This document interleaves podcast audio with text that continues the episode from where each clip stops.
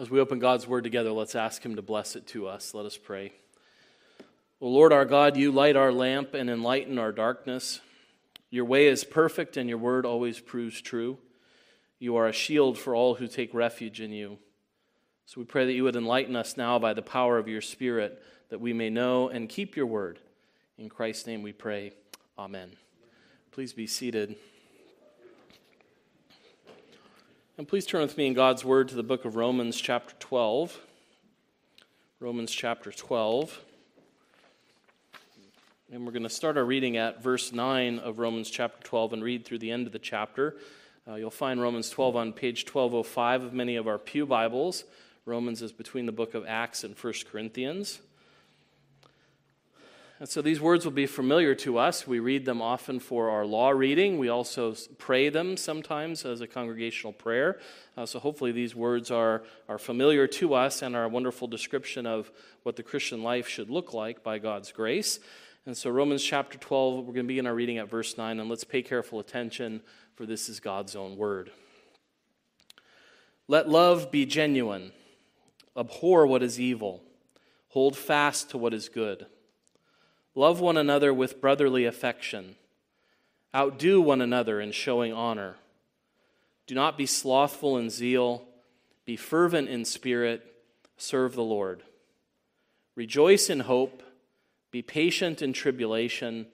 Be constant in prayer. Contribute to the needs of the saints and seek to show hospitality. Bless those who persecute you.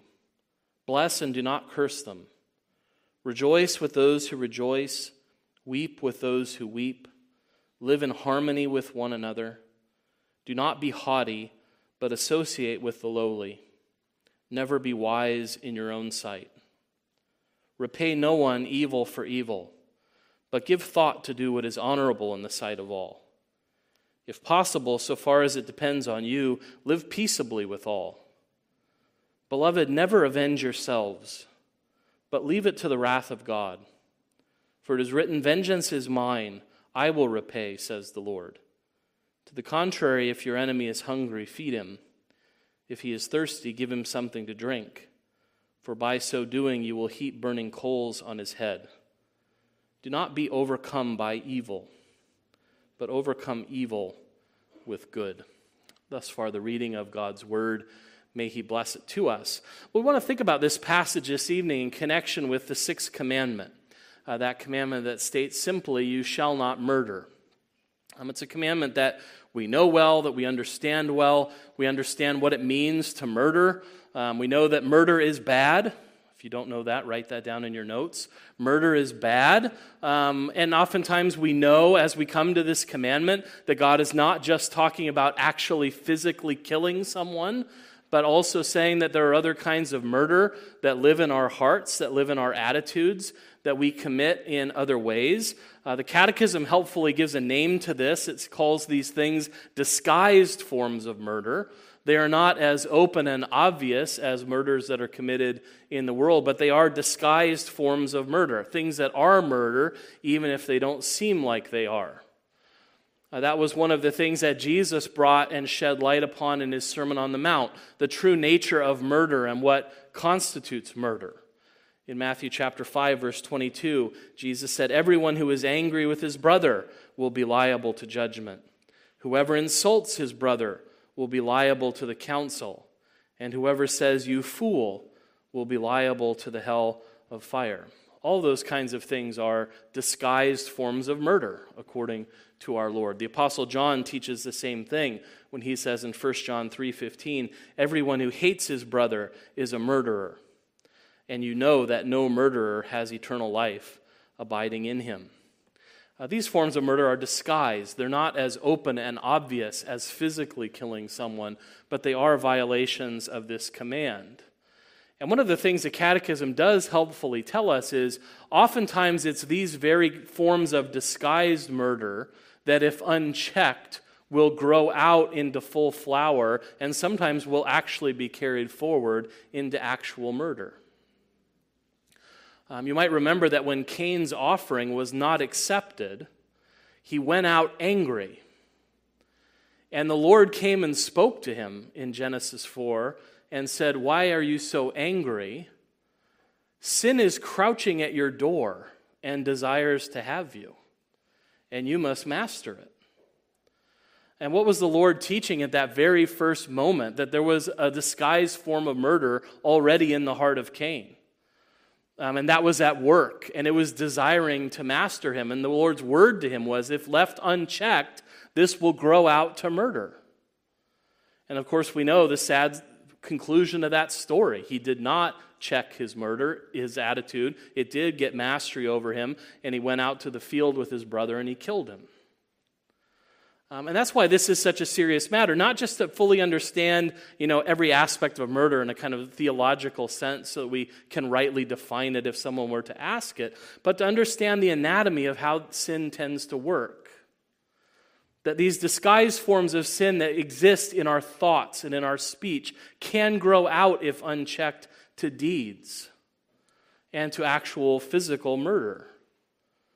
And that's why the Lord helpfully says to us we need to root out these forms of murder, even in the heart. We need to be aware of them lest they ever you know, blossom into full flower into actual physical kinds of murder.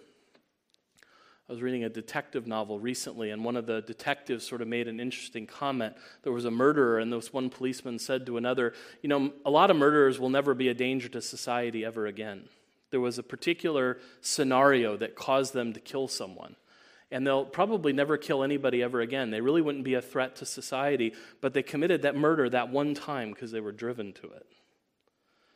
That was a novel. I have no idea if that's true or not, but I thought it would make a good sermon illustration. Um, you know, that, that you could have someone who would be in, in ordinary circumstances no danger to anyone else, but might have been driven to it. Why? Because the root of murder grew up in their heart and grew out into their hands to commit that kind of sin. And I think we can be helped when we think about Scripture and what it says about murder to recognize the root of it and to understand the ruin that it will bring if left unchecked, so that we apply ourselves to the remedy. Um, and that's how I really want to think about the, the sin of murder this evening and how God tells us to root this out of our lives. So I want to think about the root of murder, and I want to think about the ruin of murder, and then I want to think about the remedy against murder. Now, I'm going to do this in a way that we've not done before, so this might be the last time I try this. Um, but as I was studying this passage and studying this sin this week, I was drawn to the story of murder um, that's told in 2 Samuel 3, um, where Joab takes it upon himself to murder Abner. And so, what I really want to do is talk about the root of murder in that story in the Old Testament, because you see all of those things that the Catechism talks about hatred, envy, vengefulness, anger at work in that murder. Um, and so I want to think about the root of murder from that passage and to think about the ruin it brings, and then to kind of return to Romans 12 to talk about the remedy to murder. Does that sound like a plan? We'll see how it goes, but that's at least the plan. Okay, so I want to think about this, and I want to think about this from the perspective of what the Catechism talks about, particularly in question 106. Does this commandment refer only to murder? By forbidding murder, God teaches us that He hates the root of murder envy, hatred, anger, vengefulness. In God's sight, all such are disguised forms of murder envy, hatred, anger, vengefulness. Uh, that's what lies at the root of murder. And we see that in the story of Joab murdering Abner.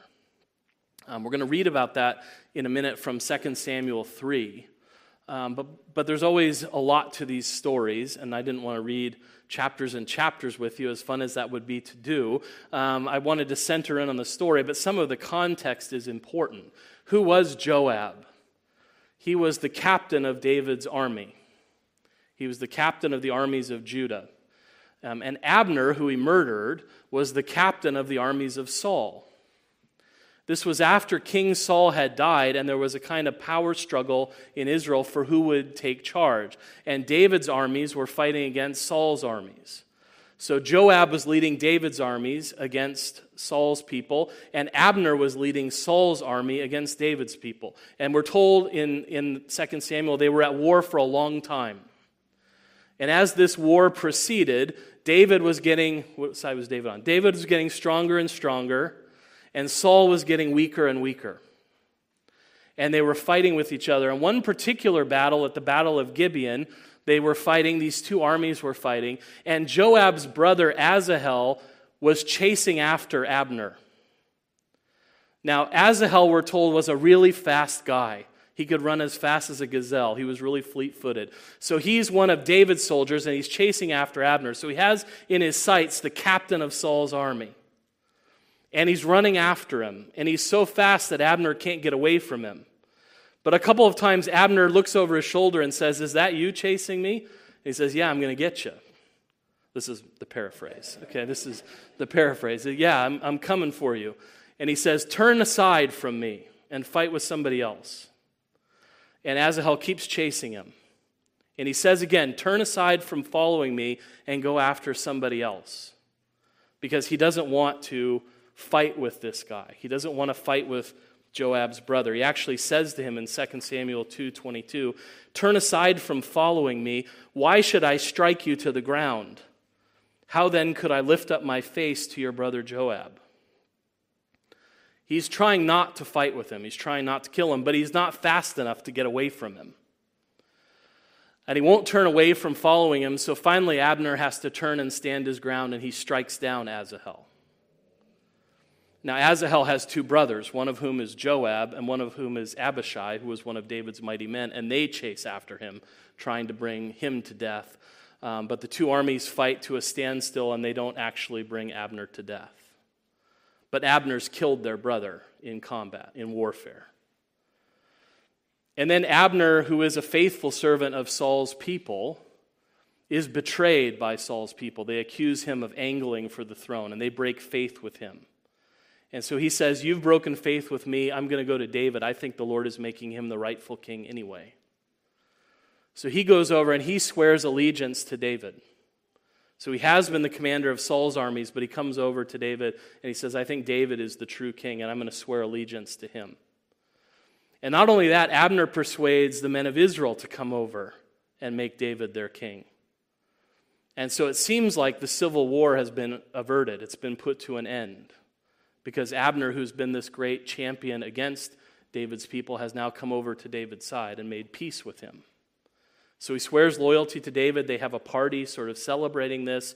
Meanwhile, Joab is out fighting. He's on a raid. And he comes home to find out that David's made peace with this enemy of his, this guy who killed his brother. And now they're, the war's over. And apparently, this guy is now on their same side this guy who killed his brother. And that's the setting for what happens in 2 Samuel 3. So if you turn there with me in God's Word to 2 Samuel 3, 2 Samuel 3, beginning our reading at verse 26, we hear the story of what Joab does to Abner. So Abner has come and gone from David's presence, and Joab has just arrived to find that Abner's been and made peace, and this is what happens immediately after that. So in 2 Samuel chapter 3 verse 26 we read this. When Joab came out from David's presence, he sent messengers after Abner, and they brought him back from the cistern of Sirah. But David did not know about it.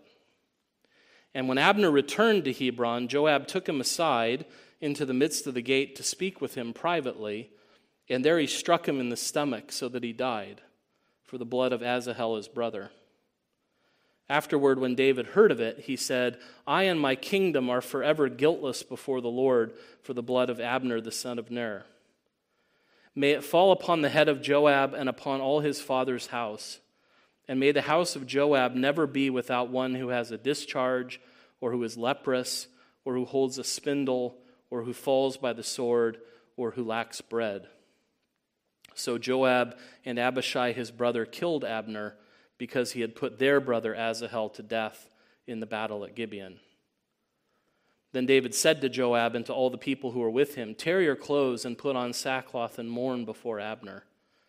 And King David followed the bier They, they buried Abner at Hebron, and the king lifted up his voice and wept at the grave of Abner, and all the people wept. And the king lamented for Abner, saying, Should Abner die as a fool dies? Your hands were not bound, your feet were not fettered. As one falls before the wicked, you have fallen. And all the people wept again over him. Uh, thus far, the reading of that passage of the Lord's word. Uh, you see this, this, this murder that grows out, and the root of murder that the Catechism describes is right here. Um, it's, it's easy to understand why he hates Abner for killing his brother, why he's angry with him. The vengefulness, the desire to have his brother's blood avenged. Um, and even envy, I think, is present. Calvin, in his sermons on this section of 2 Samuel, really helpfully says, you know, Abner has been a great commander. And he's shown himself not only to be an effective warrior, but he's also shown himself to be an effective peacemaker. Um, Abner's only skill is not making war. Abner can also make peace. Abner was a great man in that regard. Um, and as Abner comes in as a great commander, who's not only a great wartime commander, but is also a great peacemaker, he's going to be a great resource to David as a man of peace because David will win victory over all of his enemies and put the kingdom at peace. Joab is a man of war, but Joab seems to have a problem with the peace. He seems to be an effective warrior, but not an effective peacetime general. And so Calvin, I think, helpfully says there's probably a lot of envy going on here as well. Because Joab could well have feared that Abner will supplant him in terms of greatness in the king's service um, because he's shown himself to be more than just a fighter. Um, and so all of these things are going on in Joab. There's hatred, and there's envy, and there's anger, and there's vengefulness.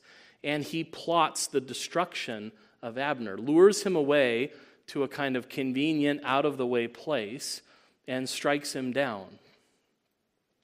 And even though we're not told specifically that Abishai was part of this, he's also shares in the blame for this murder. So Joab and Abishai, his brother, avenged. So he managed to bring his brother into this as well, made him a party to this murder, even though Abishai had been one of David's mighty men, had been a great servant of the Lord as well. This is all what's going on. This is the root of murder that grows out. And we see the ruin that this murder brings.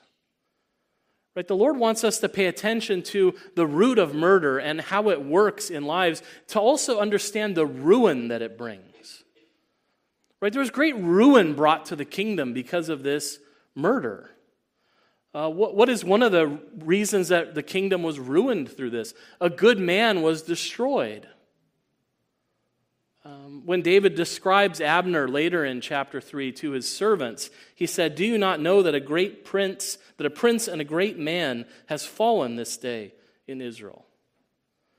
A loyal servant to the king, someone who had pledged loyalty to David the king, who had not left his other king's service until the king had broken faith with him. He was not some kind of turncoat. You know, he wasn't a Benedict Arnold turning away from his own people to follow someone else. He had been faithful to his king until his king was no longer faithful to him. And he had sworn loyalty to David in part because he recognized that the Lord was giving the kingdom into David's hand. He, was, he had been a loyal servant of the king. He'd pledged loyalty to David. He'd made peace in Israel from this long war that had been going on between the men of Judah and the men of Israel. And by this treachery, by this act of murder, what does Joab do?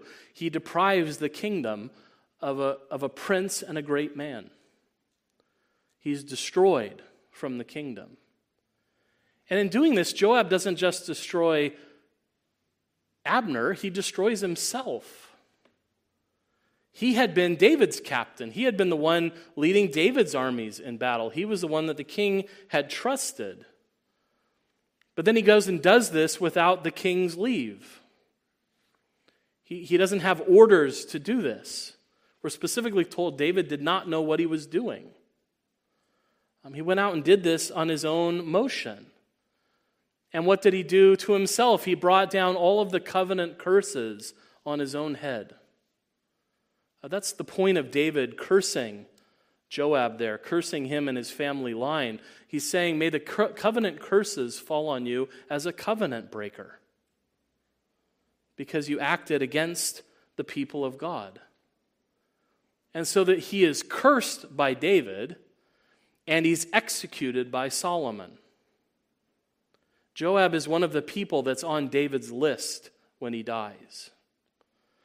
When he says to Solomon, Remember Joab and what he did, and you'll be the king and you do what's right, but don't let his gray hair go down to Sheol in peace. You make sure that, that justice is visited on him for the crime that he did. And how was that crime described in 1 Kings chapter 2 verse 5?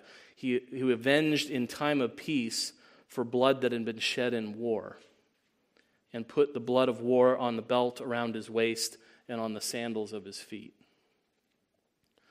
Um, warfare means you have to fight against other people.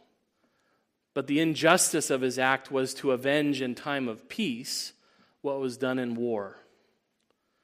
Um, I remember seeing the, the HBO series on Band of Brothers that was all about the, the airborne in uh, the Second World War. One of the interesting things to me was one of the guys who had seen a lot of combat in that war. At one point, they're interviewing him as an old man, and he's a very soft spoken guy, and he says, You know, I think in other circumstances, the guys I was fighting, we might have been good friends. I like to fish, and I think they would have liked to fish, and I think if we'd met in other circumstances, we probably would have been good friends. But in the circumstances we were in, I was fighting for my country, and he was fighting for his country, and I was trying to kill him, and he was trying to kill me. But he said, I think that I don't think that made him a bad person. I think he was doing what I was trying to do, to fight for my country. And I thought that that's a remarkable way that probably only a soldier in combat could understand something like that. Um, I won't pretend to understand it, but uh, it struck me that the, these people that he had fought with, he could still say in the time of peace, we might well have been friends. That he was doing what he was supposed to do for his country, and I was doing what I was supposed to do for my country. It was very much the kind of thing I'd heard from my grandfather who'd been in combat in World War II. Um, and that's what I think what David is saying. You know, in war, you have to do things. When they're fighting us and we're in a war, you have to kill people in war. But what you may not do is avenge in peacetime blood that was shed in war seek private murder, revenge for what happened. He says that's what Joab did. The war was over. Abner was on his side, and he murdered him in cold blood. And David says to Solomon, This cannot be tolerated in the kingdom of God. This has to be visited on him. And David left that to Solomon as king to do. David, having won the war, now tells Solomon to win the peace and to make sure that Joab is executed. And that's what Solomon does. Um, when he's told where Joab is, he gives the order strike him down and bury him, and thus take away from me and my father's house the guilt of the, for the blood that Joab shed without cause. The Lord will bring back his bloody deeds on his own head because without the knowledge of my father David, he attacked and killed with the sword two men more righteous and better than himself Abner the son of Ner, commander of the army of Israel, and Amasa the son of Jether, the commander of the army of Judah. So shall their blood come back on the head of Joab and on the head of his descendants forever. But for David and for his descendants, for his house and for his throne, there shall be peace from the Lord forevermore. Now, why, why get into all that? Not just to show that justice was visited on Joab, but to show the ruin that he brought on himself, and to show us what this passage teaches us about how God feels about murder. Uh, because the kings are acting in the Lord's name. Um, giving the Lord's justice. And what does this passage teach us? That's really the ruin that it brings. It brings you under the curse of the king and subject to the execution of the king. Right? This is a serious offense. This is serious ruin that it brings down upon those who are guilty of this sin. Because just as King David and King Solomon brought curse and death upon Joab for this murder, So King Jesus will do when he comes again in glory to all evildoers. He brings curse and death to those who have committed injustice in the world. Uh, thinking about this story of what David and Solomon did and thinking about how this relates to the second coming of Christ, one of the commentators made an interesting comment. He said, The security of the kingdom requires the elimination of its enemies. The kingdom must be preserved from those trying to destroy and undermine it. This text then has a last day dimension to it. As Matthew 13, 40 through 43 says, so it will be at the end of the age. The Son of Man will send his angels, and they will gather out of his kingdom all causes of sin and all lawbreakers, and throw them into the fiery furnace. In that place there will be weeping and gnashing of teeth. Then the righteous will shine like the sun in the kingdom of their Father. When Christ comes again in glory, he is going to root out all wickedness in this world. The security of his kingdom depends on it. The security of his subjects depends on it. And as a good and faithful king, he will root it out until he finds none of it, so that it will be a kingdom fit for the righteous to inhabit, so that his people will shine like the sun in the kingdom of his Father. That's what the new heavens and the new earth really represent. And all those who are still in their sin, who have not repented, will face the judgment of the king when he comes. Um, it's a reminder to us of just how serious sin is. And it's a reminder to us who have put our faith and trust in the Lord Jesus Christ just what we have been saved from. Because had the Lord not intervened on our behalf, when the king came again in glory to do justice, we would be recipients of the king's justice. We would face the curse for our sins. We would face the death that our sins deserved. And that's what the glory of Jesus Christ coming into the world, not as the glorious king, but first as the suffering servant. That he could do what? Face the king's justice for us on our behalf and put it away. Because he knew that if he came again just in glory, it would mean the destruction of all the wicked. And because of the love the Father had for us and because of the love Jesus had for us, he came into the world to go to his cross and face the king's justice on our behalf. He paid the curse and the death that our sins deserve there so that it might be turned away from us. So that we, he came again in glory, it would not be to deal with sin, for he had already dealt with our sin. It will be to bring us into the righteousness of his kingdom. That's why we, we th- want to think about the ruin that murder brings, not just so that we realize the seriousness of sin and the curse and death it brings down on those who will not submit to the king, but so that we can remember from what we've been saved. Uh, that we are filled with gratitude for the Lord who has rescued us from the ruin into which we've plunged ourselves by our acts of murder and the things that we do against Him.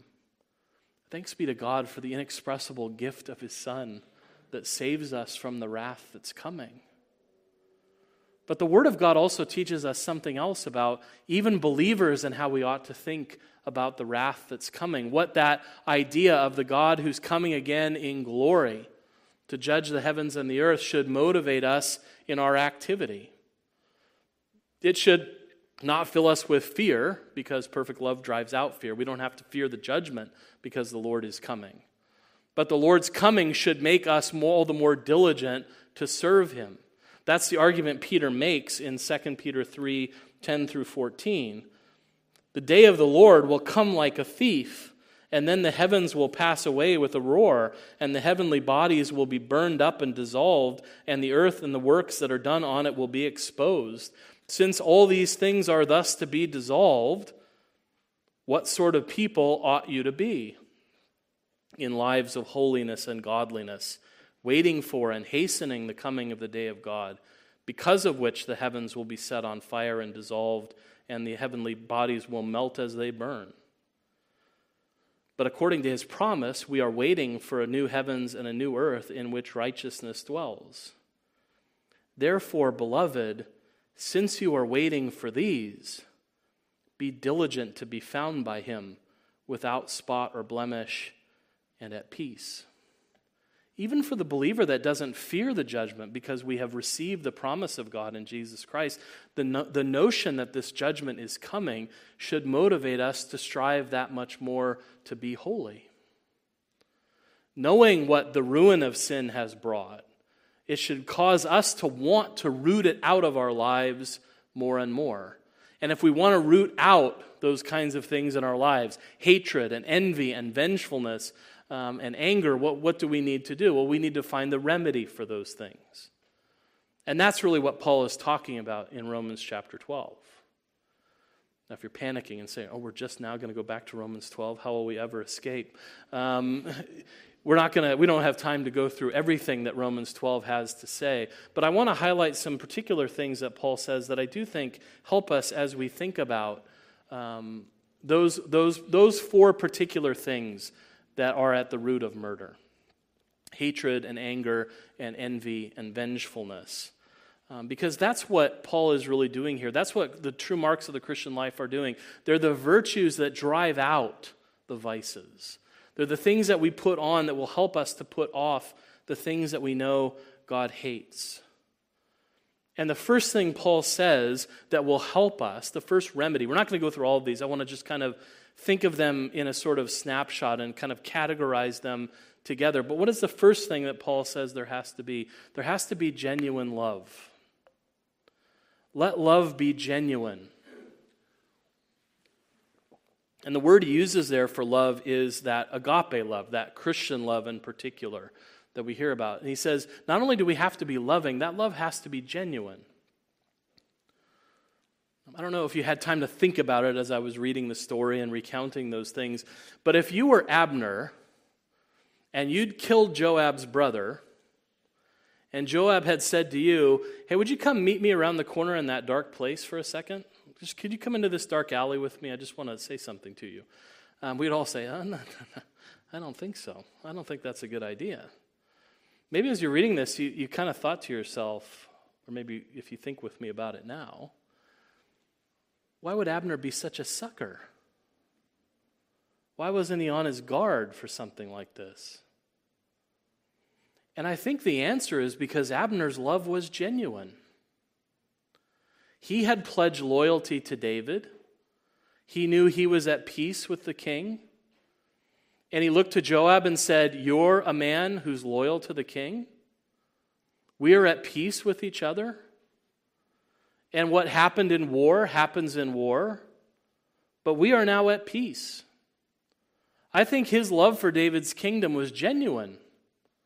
And that's why I think it didn't enter his mind that Joab would do something like that to avenge in peace blood that was shed in war.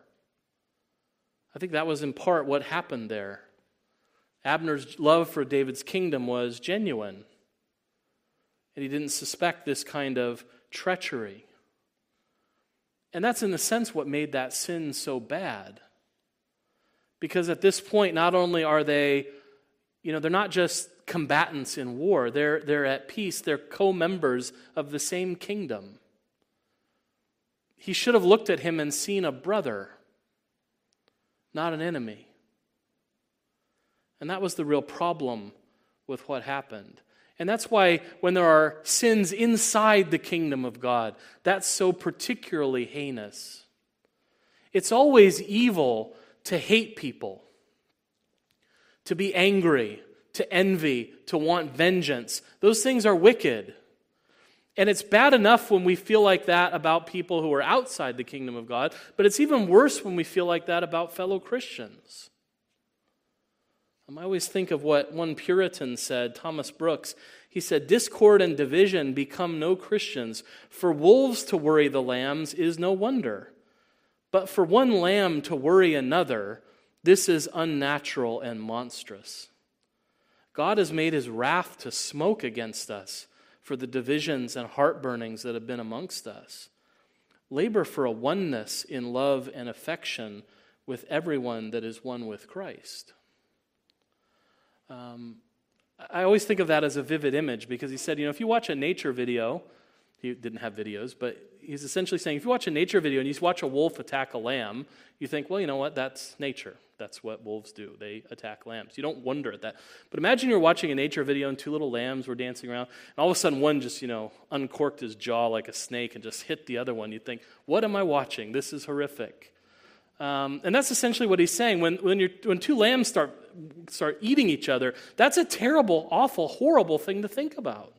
It's unnatural. It's such a wicked thing for it to happen. And that's why Paul says, you know, the remedy to this is genuine love. The genuine kind of love that God works among his people so that we love the things he loves and we hate the things that he hates. To work in us a genuine love for God that will cause us to love things that are good and absolutely hate and abhor things that are evil. Um, it's a strong word for love that Paul uses. It's a strong word for hate that he uses. But what do we hate? Not other people, but things that are evil. Right? Joab should have hated this kind of thing as a great evil. And so Paul says, let your love be genuine. The Christian love that will also feed into brotherly love. Right? Paul also uses the word Philadelphia here, which we all know brotherly love. Right? So he says, let your, let your agape be genuine, and then let your Philadelphia flow out. Your love to your brother flow out. He uses another word for brotherly love, the, the dear affection of the family. He says that's what has to be grown amongst us. That genuine love for God and that genuine affection of family that does what? Makes you zealous to serve one another. That makes us zealous to do things for other people to be faithful in our service to them as dearly loved family members. We do that when we consider others better than ourselves. We do that when we think of others the way Jesus thinks of others, better, better than themselves. Paul says that's what helps us to be servants, faithful servants, zealous servants, to really want to help one another, when we love one another and think highly of them, we'll burn with zeal to help each other. Um, that will help to drive out any kind of envy. Right? If you love someone and you want the best for them and you value them more than you value yourself, you won't care if they get something better than you. Because you'll be glad that they're getting something. You'd be happy to do it for them. You see how that helps to drive out that kind of feeling. Um, it's a powerful remedy against envy. It's a powerful remedy against hatred. It's a powerful remedy against anger. To love and to burn not with anger, but to burn with zeal for people. And that's why Paul is saying these are the things we need to put on. These are the things that we need to practice. These are the remedies to murder and other kinds of sin. And what particularly about vengefulness at the root of murder? Because I think of all of those wicked feelings and impulses that drove Joab to kill Abner, it had to be vengefulness that was really one of the chief aspects of what drove his murder. Because when he had a chance to kill him in war, he couldn't quite bring it about. Um, and now that they were at peace, there was no opportunity for him to go out and try to kill Abner. And it was out of this sense of vengeance that's what really drove him to murder him. He wasn't going to have the chance to exact his revenge in war, so he exacted it in peace. It was really vengefulness. And what does Paul say here that helps us think about vengefulness? What are the things that will help be a remedy against that? Well, the first thing he says is hope will be a remedy against vengefulness. Christians, as one commentator said, are filled with joy due to the hope that awaits them. And joy evaporates when hope vanishes, and thus the fires of joy can only be stoked by focusing on hope. How do we avoid a vengeful spirit as Christians? One of the ways is to remember the hope that we live in that there's a just king coming. Who will set right whatever is wrong in the world. I don't have to pursue justice on my own or somehow figure out how to get justice for myself. There's a just king who's coming, and he will make sure that justice is done. That's one of the comforts that Psalm 10 tells us to reflect on when we see the evil and the wickedness in the world of people who are constantly perpetrating evil on people and seem to never be called to the carpet for it. The psalmist is encouraged to say, But the Lord is in heaven, and he notes wickedness and vexation, and he will come and he will hunt it out of the world until he finds none of it. He has always been the protector of the fatherless and the helper of the poor. Um, and he is the Lord and the King forever. That's the hope in which the psalmist lives in a world of injustice. I don't need to take justice because I have a king who will do it. I'm hoping in the king that's coming. And that will keep me from the bitterness of vengefulness and keep me in joy. Patience also is required. Right? Um, patience is required because it's hard for us to do that, to wait for God to make it right. Um, in our arrogance, our pride, we say, I'll make it right. I can't wait for you to do it. And so it's called for patiently enduring tribulation. And finally, for trusting in the Lord to do what he'll do. Paul really powerfully in this section says, You know the reason you don't need to avenge yourself? Because the Lord has said, I will repay. Vengeance is mine. I'm the God of justice. And what that calls for in the Christian life is then to trust God to be the just God he says he is. Now, all of those things are really hard for us. It's very hard to let love be genuine and to love one another like brothers and to hope in the Lord's coming and to be patient for Him to come and to trust in Him to do what's right. We want to fail at all of those places. And as I list those virtues, I hope we're all saying, boy, I could use a lot more of each. Um, and so that should drive us to constantly be praying for the grace and the help of the Holy Spirit to give us the graces we need to root out the murder that's in our hearts, to root out all of those disguised forms of murder, so that we would begin to be people who love one another and who are not burning with anger, but burning with zeal to serve, and who are willing to hope in God and to be patient for his coming and to trust in the King of the whole earth to do what's right. We have a king who's just, and he's coming, and he will see that things are put right. We don't need to put them right ourselves. And when we're tempted to, when we're tempted to assert we need justice now, um, then maybe we should think for ourselves what would have happened to us if God had said that about us. They need justice now. Certainly, we all would have been consumed. The Lord teaches us to love one another and leave vengeance to Him. May the Lord work these graces in our hearts by His Spirit. Let's pray. Our Father in heaven, we come to you recognizing that there is too much envy and hatred and anger and vengefulness that is living in our own hearts.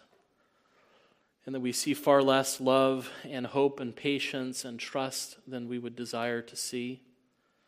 So we pray that you would give us the grace and the help of your Spirit to fix our eyes on Jesus as the just King who will see to it that everything is right.